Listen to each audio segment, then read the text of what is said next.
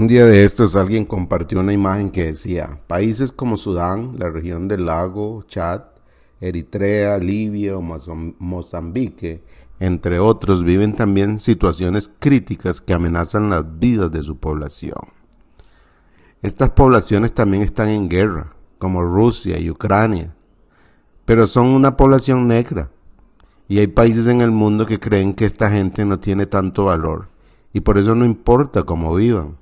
Además, pienso yo que, que es muy probable que no significan algún beneficio, alguna ganancia sus países para ellos, entonces sus ojos no están puestos en ellos, porque esto gira mucho en esas cosas. Pero a mí no me sorprende, porque así funciona este mundo. Porque detrás de todas estas guerras hay un grupo de poderosos, entre comillas, que andan en busca de más poder, poder económico, poder político y hasta poder religioso. Y estos poderosos están comandados por el príncipe de este mundo, Pablo describe a esas fuerzas del mal que se mueven mucho más allá de, lo que son los gobiernos de este mundo. Efesios 6:12 dice, porque no tenemos lucha contra sangre y carne, sino contra principados, contra potestades, contra los gobernadores de las tinieblas de este mundo, contra huestes espirituales de maldad en las regiones celestes. Precisamente a esos poderes es a los que Jesús quería sacar a la luz. Porque sus discípulos teníamos que entender que hay unos poderes que se mueven así esos poderes que nos engañan, que nos hacen vivir aferrados a este mundo, a ese sistema, ese poder que fue el mismo que sedujo a sus discípulos. A, Judas lo sedujo. Veamos Mateo 26, 14 y 15. Entonces Judas Iscariotes, uno de los doce discípulos, fue a ver a los principales sacerdotes y le preguntó, ¿cuánto me pagarán por traicionar a Jesús? Y ellos le dijeron, 30 piezas de plata. Judas había sido seducido por las propuestas de estos poderosos que nos dicen que valemos por el poder económico que tengamos. Y Judas lo creyó y entonces vendió a su maestro. Pero hay otra manera de seducirnos de estos gobiernos y, y, esa, y ese ejemplo es Pedro el que nos da el ejemplo o el mal ejemplo. Mateo 16, 21 en adelante dice, a partir de entonces Jesús comenzó a explicar a sus discípulos que él tendría que ir a Jerusalén y que los ancianos, los jefes de los sacerdotes y los maestros de la ley lo harían sufrir mucho.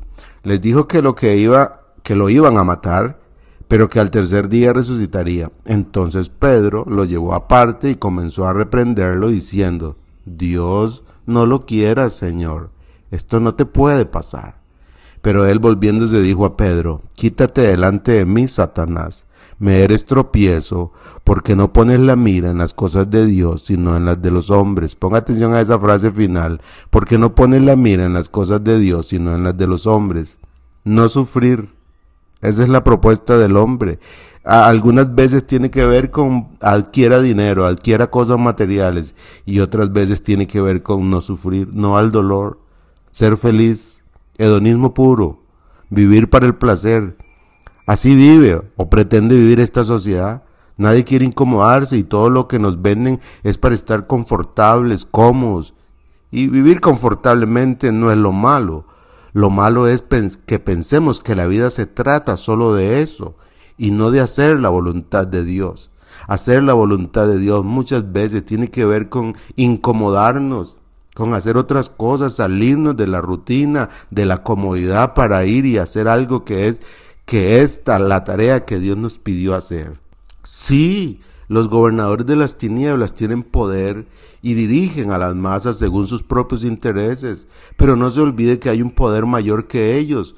No se rinda ante las injusticias del sistema, no ceda ante lo seductor que puedan parecer las cosas de este mundo. Ellas no podrán cumplirle, y al final, si usted cede, se tendrán que enfrentar a un poder superior y dar explicaciones de cómo, lo, cómo hizo el dinero que usted tiene, cómo hizo los bienes o la fama que usted posee.